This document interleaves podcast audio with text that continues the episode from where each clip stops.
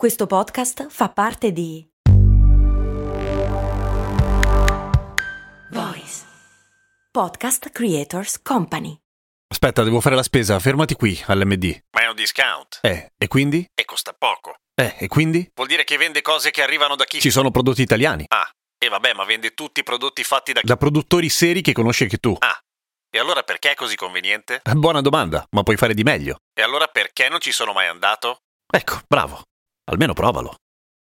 Che cavolo ci fanno i canarini nelle miniere? Beh, o- oggi niente, però ci, ci facevano. Eh, stavano lì. Cose molto umane, cose molto umane, cose molto umane. Cose molto umane, cose, cose molto umane, cose, cose molto umane. Dai Giampiero, leggi anche le mie domande, dai Giampiero.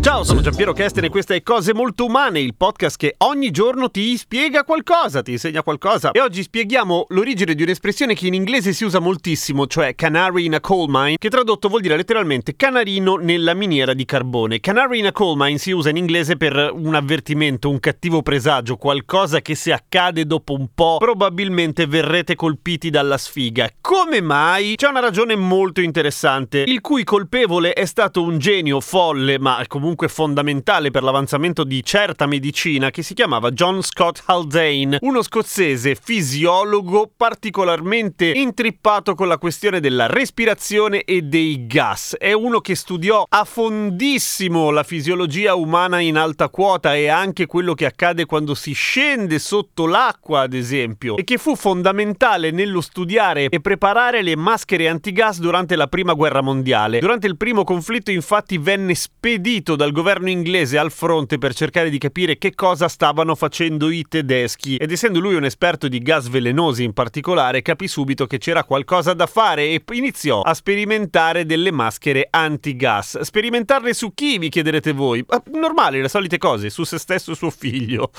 Giuro. Beh, dal punto di vista etico il buon John Scott non era particolarmente avanti, ma era uno che aveva proprio tanta voglia di scoprire cose. A un certo punto della sua carriera venne invitato anche a cercare di capire come mai in alcune miniere della Cornovaglia accadeva che i minatori n- non morissero, però svenivano, perdevano i sensi, accusavano debolezza costante e fu lui a teorizzare l'esistenza di un gas tossico, invisibile, inodore, che era alla fine il monossido di carbonio. Lo provò anche su se stesso, riuscì a non morire. Bravo John Scott. Grazie alla sua intuizione vennero migliorati i sistemi di areazione delle miniere, ma non solo, in generale l'igiene delle miniere e la sicurezza sul lavoro. È sempre una cosa buona. Restava però fuori un grosso tema, cioè come riuscire a capire quando c'è una fuga di monossido di carbonio, perché altri gas, ad esempio quelli esplosivi, beh, reagivano in modo abbastanza rapido e violento con quelle che erano le lampade o le candele che avevano i buoni minatori. Ma il monossido di carbonio no. Semplicemente a un certo punto svenivi, ergo non potevi più scappare, ergo morivi malissimo sottoterra. E fu lui che scoprì la questione dei canarini nella miniera di carbone, cioè i canarini, essendo uccellini molto piccoli, hanno un metabolismo molto veloce e hanno anche, appunto, un corpo piccolo, pesano poco, hanno poca massa, per cui sono meno resistenti degli umani agli agenti esterni tossici. Infatti un canarino esposto al monossido di carbonio sviene una ventina di minuti prima di un essere umano, il che portò all'abitudine da parte dei minatori di scendere giù al lavoro con un canarino a portata di mano, in una gabbia evidentemente, non è che li seguiva. Ora, il buon John Scott, per quanto fosse prontissimo a mettersi in gioco per provare le proprie sperimentazioni e le proprie invenzioni e mettere in gioco anche la vita del proprio figlio,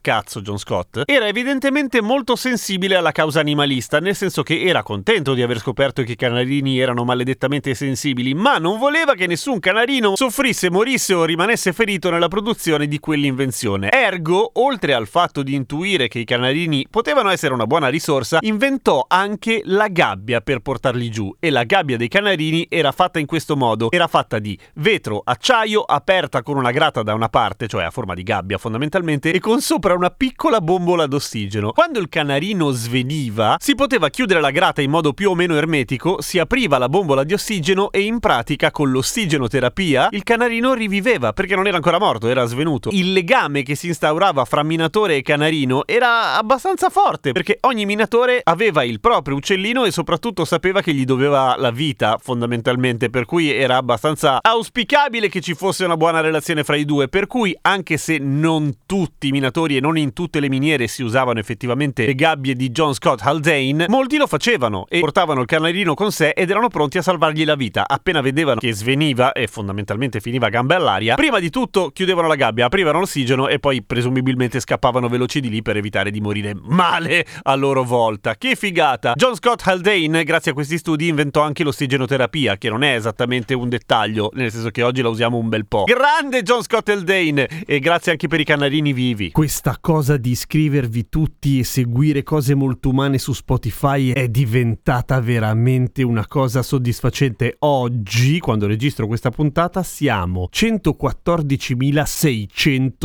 114.677 follower. Bella. A domani con cose molto umane.